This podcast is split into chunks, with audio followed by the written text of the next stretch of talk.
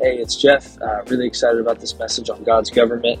Um, I go over the uh, importance of the throne of David and why uh, Jesus came to uh, reestablish it and reign from that, um, and what our role is in all that. So, in today's culture and climate, um, I'm just excited to be passionate about um, our contribution to God's reign on the earth and uh, what that looks like. Uh, so, I pray that this message would impact you um, and activate you to engage uh, yourself with the Lord. Whew. How we doing? Man, Rachel, uh, you read out of Re- where's Rachel at? There you are. You read out of Revelation. You and Taylor playing that little that little song together. Did you talk about that before you were doing that? No, look look at God. Man, that fits right into what I'm talking about tonight. Awesome. I'm gonna read exactly. Taylor, what, do you remember exactly what you're? Where's Taylor? Do you remember exactly what you're singing? Um, uh, break break the scroll. Who's worthy?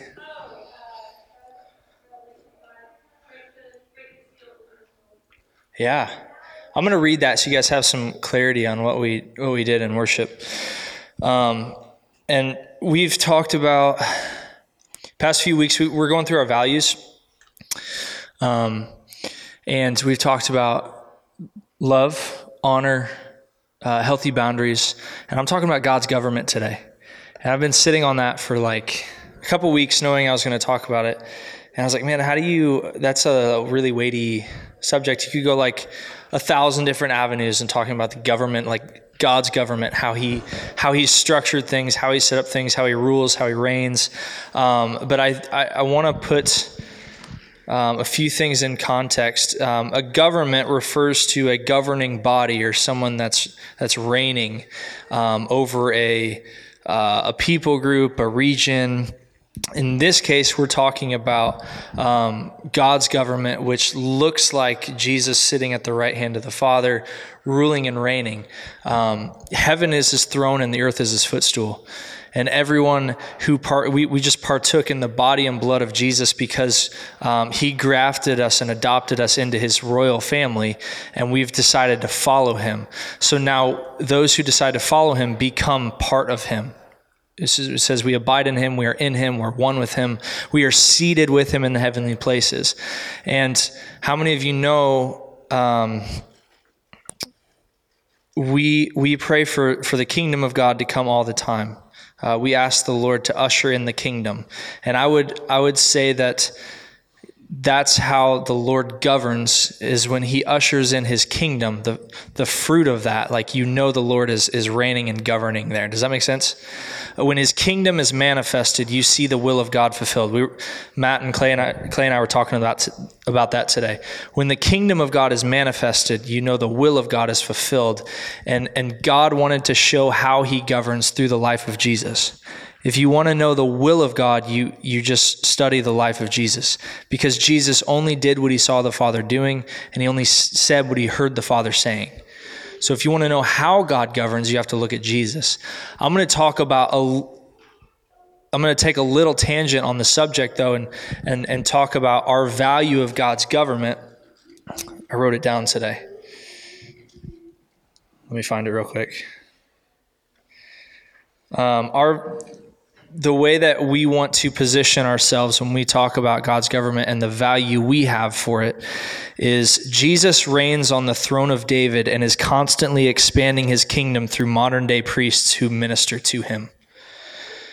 Jesus reigns on the throne of David and is constantly expanding his kingdom through modern day priests who minister to him.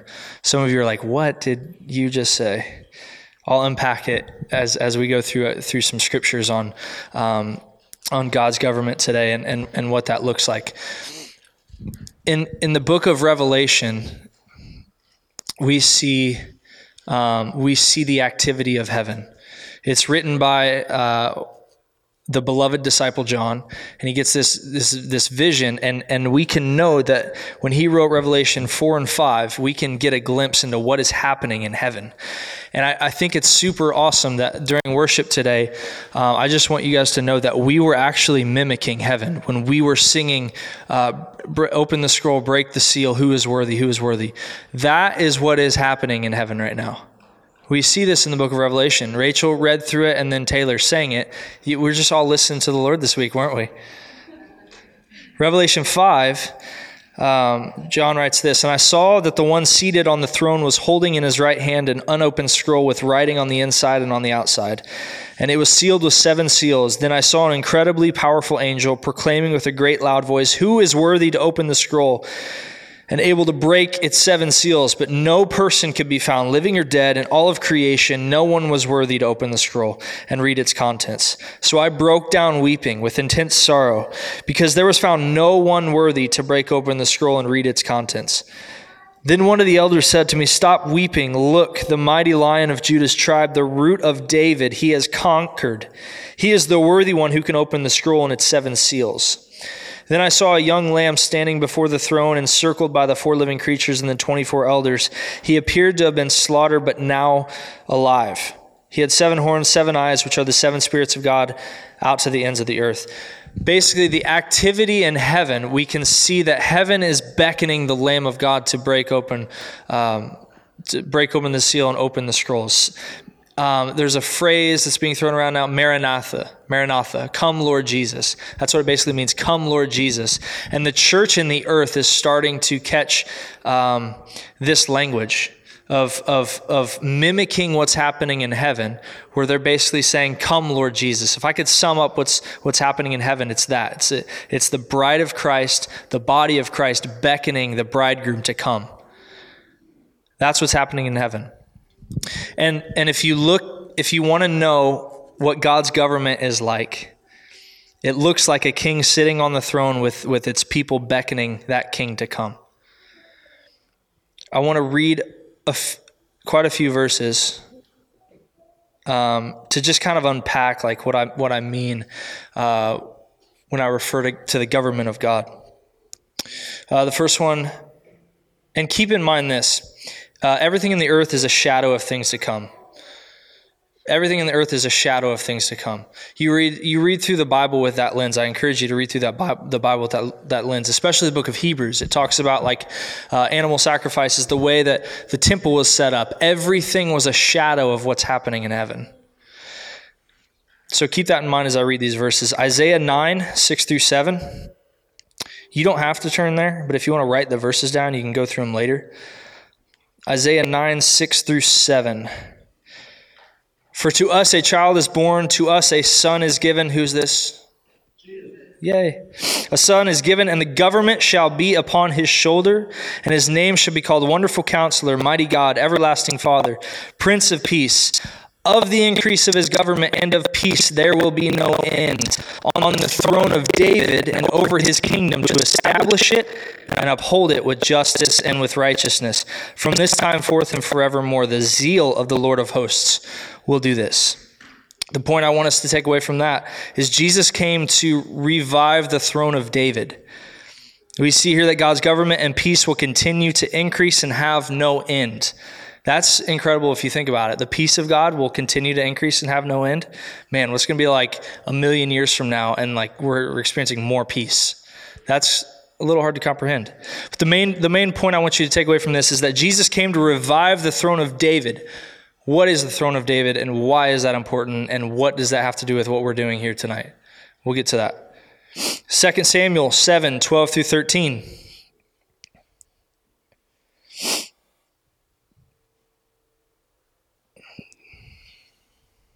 What did I say? 2 Samuel, verse 7, 12 through 13.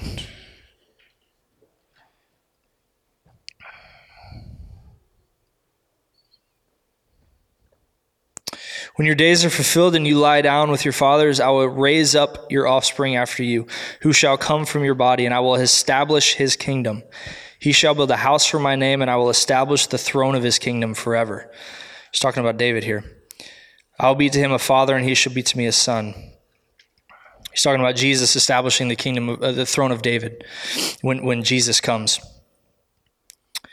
First Chronicles 17, 10 through 14. First Chronicles 17, 10 through 14.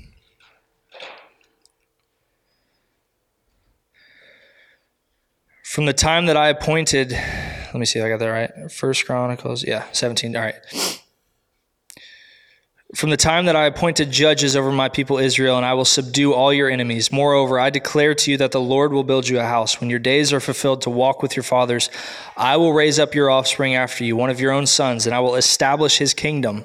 He shall build a house for me, and I will establish his throne forever. I will be to him a father, and he shall be to me a son. Jesus came to establish his kingdom, and his throne will be established forever. Luke, I want to go to Luke 1 32 through 33.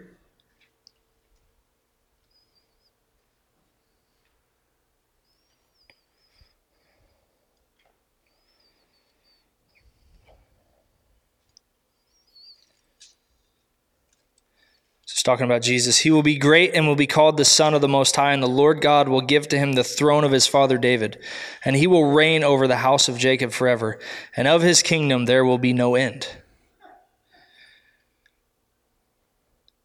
We see here that God gives Jesus the throne of David, and he will reign forever.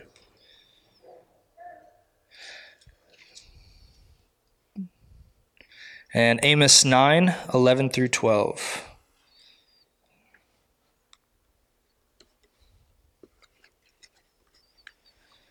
Amos 9 11 through 12 says, On that day I will raise up the tabernacle of David, which has fallen down, and repair its damages.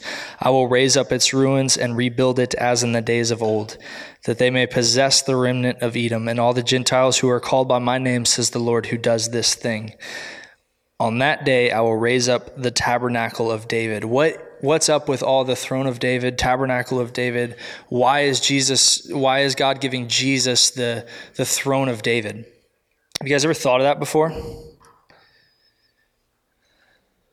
This is a you can talk to me.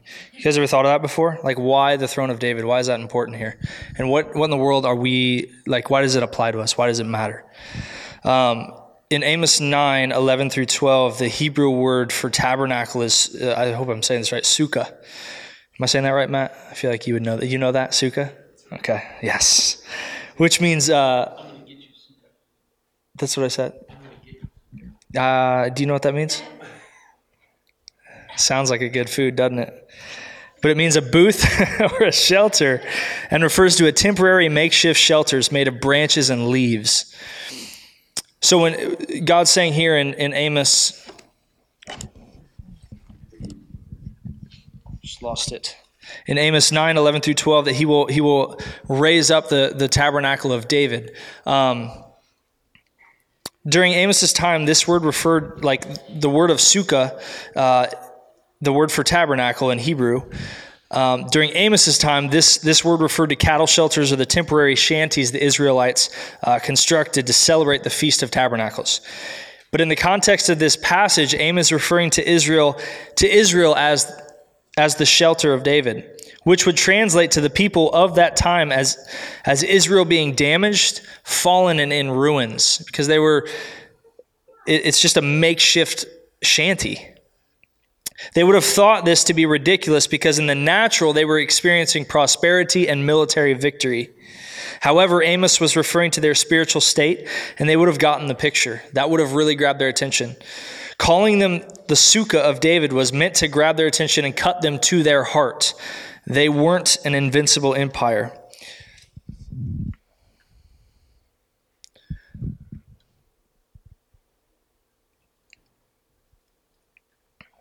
So what does he mean by he will he will resurrect the tabernacle of David? Why is that such a big deal and why does he want to give that to Jesus to establish and reign from forever? We have to look at David's reign in the Old Testament. What did David do that was so special? Why was no other throne included when, when God said he will give Jesus the throne of David? What was it about David? So if you study the life of David, you we all know David was a man after God's own heart, right? Why? Why was David a man after God's own heart? And this is fascinating to me because David did not have the book of Revelation You guys ever thought about that? He did not, he couldn't read about revelation the revelation we read and we we can get a glimpse into what's happening in heaven david did not have the book of revelation to read from but he he totally flipped um, the people of God, the whole society, the whole city to revolve around the throne of, of heaven. He took the, the Levites who were chosen by God because they refused to worship idols in the Old Testament. God chose the Levites and he, he basically gave them a mandate to minister to his heart forever. That, that calling spans the Old Testament and the New Testament. That's why we see in First Peter, I believe, where, where uh, it says that, that we are now a royal priesthood. It means to pick up the calling of the Levite and minister to God's heart, to lift Jesus up. So God chose the Levites as priests that would go into the Holy of Holies and actually take care of God's heart. David comes into the city during his reign, and the first thing he does is he says, Levites, I'm going to hire you to set up shop in the middle of the city and worship God 24 7. He's, David set up worship and prayer 24 7 from the center of the city, making God's government, establishing God's government as the epicenter of the city, which resulted in Israel flourishing and prospering. Have you guys ever read about that before? It's fascinating. And, and when, when, when God says, I will give my son the throne of David and establish his reign forever, that's what he's talking about. That, like, David tapped into God's heart way before it should have been tapped into. David did not have, um, the indwelling of the Holy Spirit like we have today. David was not covered in the blood of Jesus like we like we are today. David did not have access to the kind of relationship that we have with God, yet for some reason, I, I, believe a spirit of revelation came upon David because he decided to take action and replicate what was happening in heaven in a physical city on earth. Am I making sense? So, as far as like our value for God's government, we believe a, lot of people are like, man, you live live life as a Christian and usher in the kingdom of God. How many of you have heard that? Like, uh, the kingdom of God's going to break through when you do this, when you do this, when you do this. What if, and how many of you know you can't have a kingdom without a king? And the kingdom comes with the king. So if the king is set up as the center of everything you do, the kingdom will come in the way that he wants to bring it.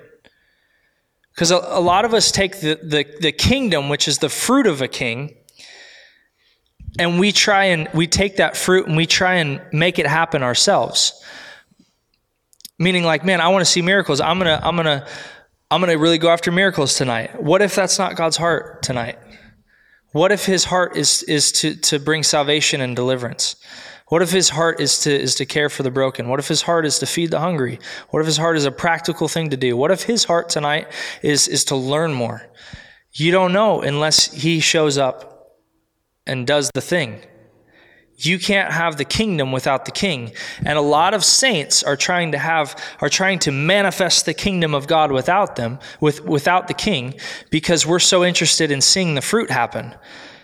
But our whole value system is no, we want to recognize that, that the king is here and we want to establish his name, lift him up above everything else. And when we lift him up, there are so many things that happen. He says, When you lift up my name, I will draw all men unto me.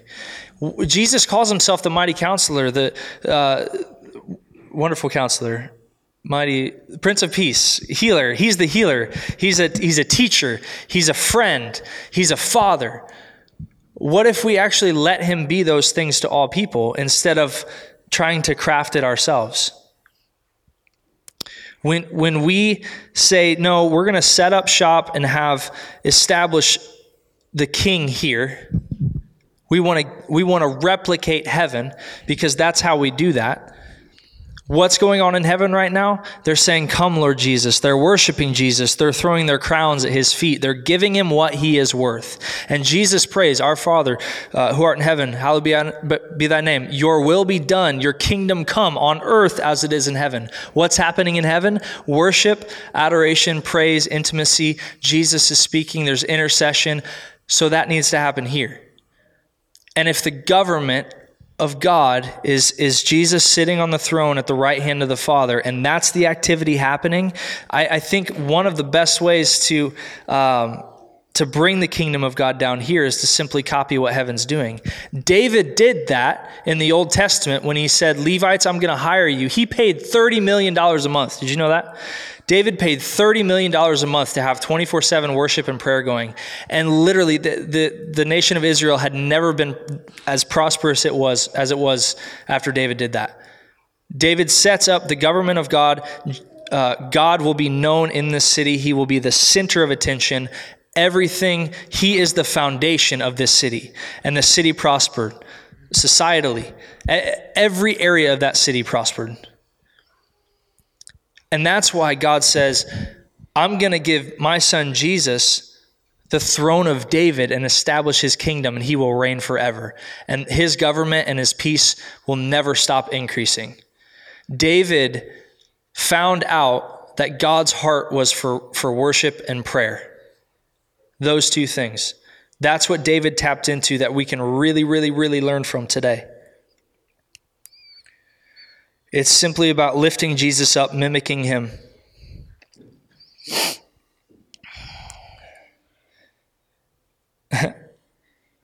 when we fix our gaze on him, he expands his kingdom through us, and we're the vehicle for his dominion to grow on the earth. We are his body, not the head. When the head is in its proper place, the body functions correctly. David made God the, literally the center of his city, and everything was centered around God. They continually worshiped him and ministered to him, therefore, giving foundation for a society to thrive. What's up, Millie? So I would argue to say that God's government is established when the people of God, the body of Christ, position the head in the right place. If, if one of us takes the position of the head, we are in deep, deep, deep, deep trouble. And I know there's awesome giftings, there's awesome anointings. I know God gave apostles, prophets, teachers, evangelists, shepherds, teachers, all to bless the body, and those are needed. But as soon as, as a man or a ministry takes the position of the head of Christ, we are in trouble, we're in heresy, we're in error. It's not, it's, it's just never, ever, ever go there. Jesus, we never want to go there. God's government is established simply by making him the center of our gatherings, positioning the head, aka Jesus, as the center of our gatherings. We have a phrase we like to use here that he is the leader of the house. We never want to do anything that he's not doing. We only want to do what he's doing. We only want to say what he's doing. And tonight, I think we did a fairly good job replicating heaven because we did exactly what was in Revelation 5. And I felt the anointing on that. I felt the anointing on that. Come, Lord Jesus, especially with what's going on in our world today.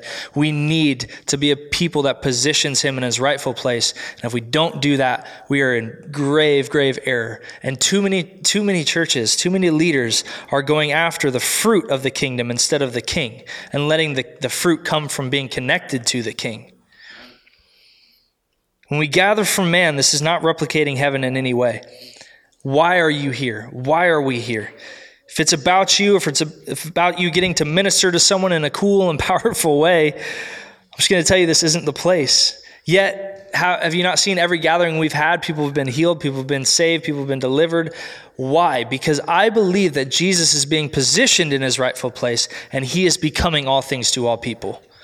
And, and yet, it's not about doing the ministry, but when you when you position Jesus on the throne of your heart and on the throne of, of your gatherings, he the the the inevitable fruit of that is he activates you into what you were always called to do. Some of you are called to be evangelists. Some of you are called to give prophetic words. Some of you are called to teach. Some of you are called to preach. Some of you are called to be apostolic that the foundation is when you place Jesus on the throne of your hearts and make him your first priority, not to go after your calling, but to go after the one who gave you your calling. And in doing so, you give him yourself and he gives you back himself. And it's it's that exchange that gets you activated to do the things that you really do want to do. Am I making sense? Yeah. But so many of us attack it from a perspective of, I'm so passionate about this, I have to see this done, I will find a problem to this, or they take all their problems to church leadership and say, solve this societal problem. And that's not going to happen because that is supposed, that, that is going, I'm telling you right now, that's going to be solved when Jesus is lifted up in your midst. He becomes the answer for every question you've been asking.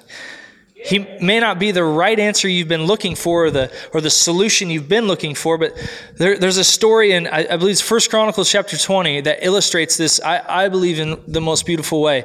Um, the people of God, there was a huge army coming against the people of God. They, they said, oh no, you know, what do we do? Um, the leadership of, of the nation of, uh, of God, they get together and they say, we're going to seek his face. And I love, love, love, love, love that because the leadership did not provide an answer to the problem. They said, We're going to seek his face. They recognized, uh, you know, we don't need to brainstorm. How many times do we get, we see a problem and then we, we, we schedule meeting after meeting and conference call to actually provide a solution to the problem instead of seeking his face, which is the answer to the problem? So leadership in First Chronicles chapter 20 says, we as a nation are going to seek the face of God. They all gather together. They start praying. The Holy Spirit lands on one rando in the middle of thousands of people and he prophesies the answer saying, set, send out the worshipers first and watch what God will do.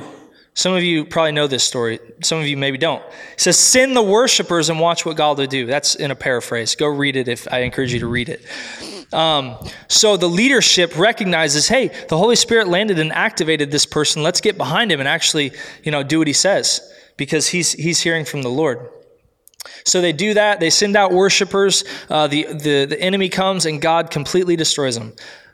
That is, in a nutshell, the government of heaven. Starts with gathering to seek his face, elevate him above every problem, every uh, thing we're passionate about, every gifting. We elevate the Lord above everything else.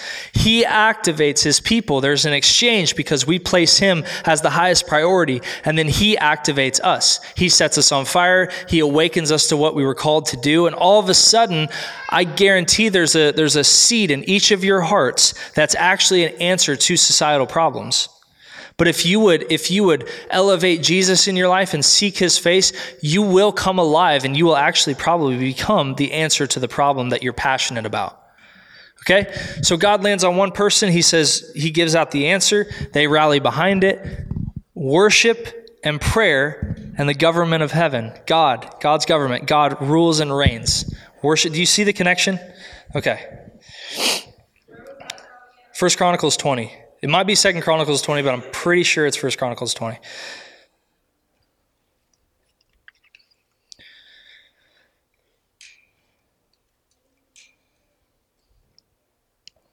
While we're not here for people, people get taken care of because of the foundation. The government, the government of heaven is being built by Him. There's a verse, many of you know it. Um, Unless the Lord builds the house, the laborers labor in vain. There's no point in building something that the Lord's not building. And especially if Jesus is not positioned as the seat of authority, whatever we're building is not going to work. It's not going to stand. Unless God's government is established where Jesus is sitting on a throne in his rightful place and we are positioned as his body, nothing will ever, ever, ever, ever, ever, ever, ever work. I'm very passionate about this. We want to make sure that we're shadowing what's going on in heaven and not trying to build what we think heaven is like. We don't know the answer to the latter. We can get glimpses. Uh, we do know uh, we do know what heaven looks like a little bit. Uh, we do know that there's a throne with a king, and everyone is gathered around unto him, giving him what he is worth. You cannot build something where you, you build something that you, where you think you know what heaven looks like without actually spending time in the secret place, in the corporate place, gathering, lifting him up. If all you do is just you're passionate about a certain thing, but you never seek the face of God, you're going to have a skewed vision. Uh, does that make sense? Every prayer set we do, we go in with thanksgiving, with praise, with worship, and then we hear what the Lord is saying. There's a reason for that because when you give thanks, you, you, you give away your right to be entitled to anything because you're, you're not worthy. We're not worthy of anything he offers, but he gives it freely. Therefore, we become a people of thanksgiving, positioning ourselves uh, as, as recognizing, you know, Jesus, you have done everything possible. You shed your blood, you broke your body. We're so, so thankful. And when you spend 10 minutes in thanksgiving, you begin to see Jesus really, really clearly. And then that moves you into being able to praise him, declaring who he is, seeing him for who he is. The result of that should be praise. And after praise, you'll find the Holy Spirit shifting you into worship, which is just adoration, if I could simplify worship. I believe worship is adoration. You are shipping Him what He is worth. And after you do that, I promise you, you'll begin to hear His voice. So, how can we build anything that, that's going to replicate heaven if we're not in the secret place, pursuing Jesus, thanking Him, praising Him, worshiping Him, and listening for what He's saying? It's not going to happen. We're not trying to build heaven with our own cultures mixed in, our culture where we came from, how we think, our customs, our tradition. Uh, none of it matters. Why? Because we're now grafted into the family of God and we've become ambassadors of heaven, completely brand new. Therefore, we think, act, speak, move differently than the culture we came from. You guys hear that? You were born again. You were born again. The traditions of man will not carry over into heaven. It's not going to happen there, you are brand new. You have a new dad. You have a new dad. You don't have the old earthly dad that you thought you had. And God is nothing like him. You have a new father, you have new brothers and sisters, and are the culture of heaven because you are an ambassador of Christ. And the more, I promise you, I promise you, I promise you, the more time you spend establishing the government of, of, of God in the secret place where Jesus sits on the throne of your heart, you will look at him and you will become more and more like him every single day. Why? Because you become what you worship, you become what you look at. And the way that we establish God's, God's kingdom here is to place Jesus in the seat of authority in our lives. Look at him, become like him. Uh, we become obsessed with him. We're now grafted in the family of God. We mimic heaven the best we know how, gather for him, unto him, and give him what he's worth. We don't worry about city transformation, unity, discipleship, evangelism, or being relevant. We don't worry about city transformation, unity, discipleship, evangelism, or being relevant. We don't worry about that. That sounds bad. Uh, what I just said sounds bad, doesn't it? I heard it coming out of my mouth. Why? Those are fruits. I'm gonna. I hope this challenges some of your thinking. City transformation is a fruit of Jesus being lifted up in your city. Discipleship is a fruit of knowing Him. Evangelism is, is a fruit. Evangelism is the overflow of being filled by Him. You can't help but give Him away. Being relevant, who cares? Being relevant never helped anyone. Because uh, I, I the the more people I've interacted with and and shared the gospel with, the it, the the presentation is not what what got them. The Holy Spirit is the one that got them, that grabbed hold of their hearts. They were ripe because the Lord drew them. Again, you lift Jesus up, he'll draw all men unto himself. It's almost set up to where we can't fail if we just position Jesus where he's supposed to be. So, why do we try and build it any other way? I do not know. I don't have an answer to that. All I know is that we have a value for Jesus being sit, seated at, on the throne of our gatherings, and He's the leader of the house. And the fruit naturally, naturally grows because He is the source of all things. I dare you, just watch who you'll become when you recognize he's the leader of this house. His government is here. All we do is fix our gaze on him and give him what he's worth, and you'll find yourself becoming like him. All because you allowed God to reign in your hearts. We may do church a little bit differently than other churches that you've came from or been a part of. I've been a part of the same church for uh, 30 years. 30 years. And I, I'm doing things way differently than them. I want to love them and honor them and, and value them, but I've just tasted and seen the goodness of God.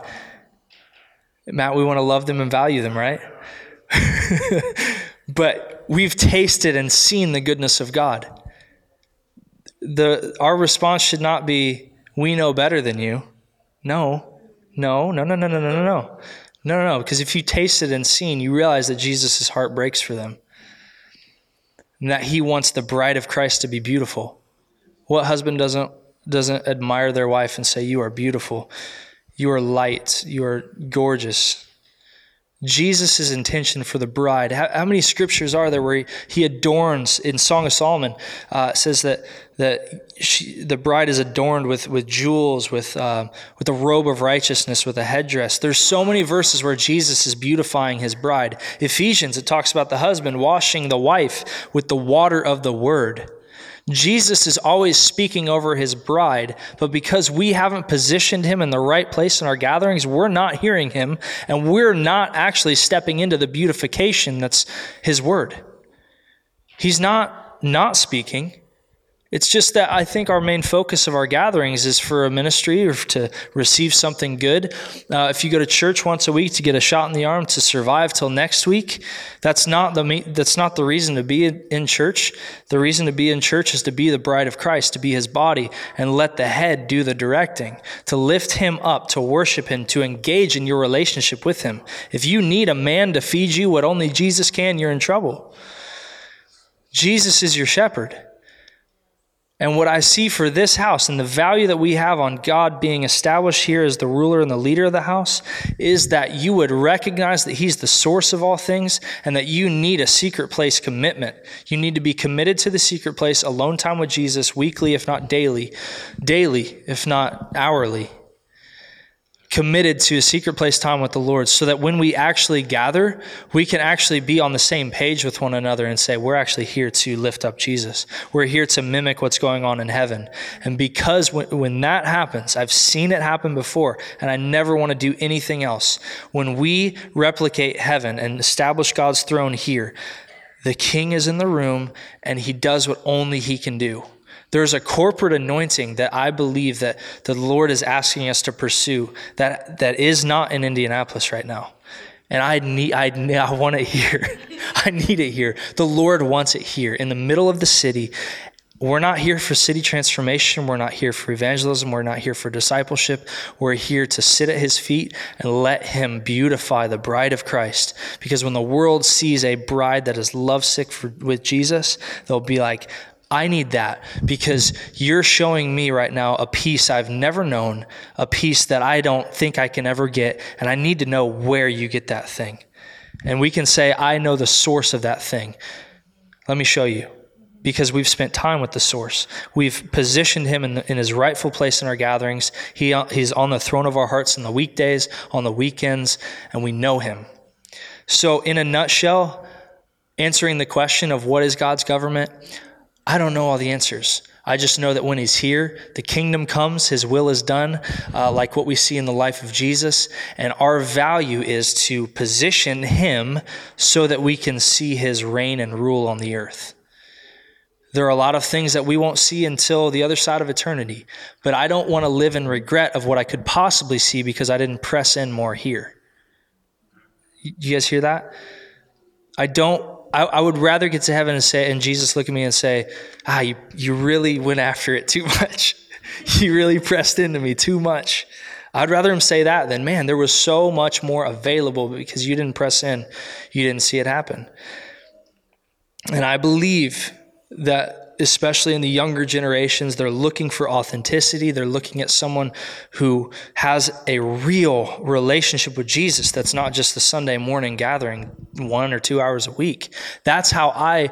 Uh, that's how my life was changed. I saw Matt live out an authentic, real relationship with Jesus that I did not have, and I didn't know how I could get, and there was no formula to it.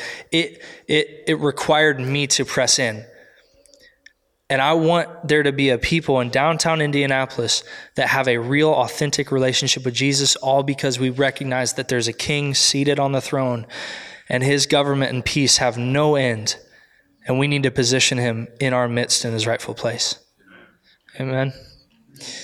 Uh, if you could just, just stand with me and, and I'll close this and then we can hang out and have some fun. Uh, just put, let's just put our hands over our hearts and say, Jesus, you are the ruler of my life, my family, my city, my community. Teach me, Holy Spirit, how to position you where you need to be in my life. You are my teacher. You are my shepherd. You are my helper. You are my healer. And you are my father. You take care of me. You are the source of all my needs. I come alive when you speak to me. I will never be the same when I taste and see that you are good. Mark me forever, God. Make me a person of your presence. I never want to go back. Amen. Love you guys. Um, just hang out, pray over one another. Um, if you don't know somebody here, get to know them. Uh, give people just yeah, just commune together. I just sense the, just the enjoyment of the Lord tonight. Um, he's so so so so good. Um, so thank you guys. We'll see you next week. Wednesday morning prayer set. Jesus is the only reason. Amen.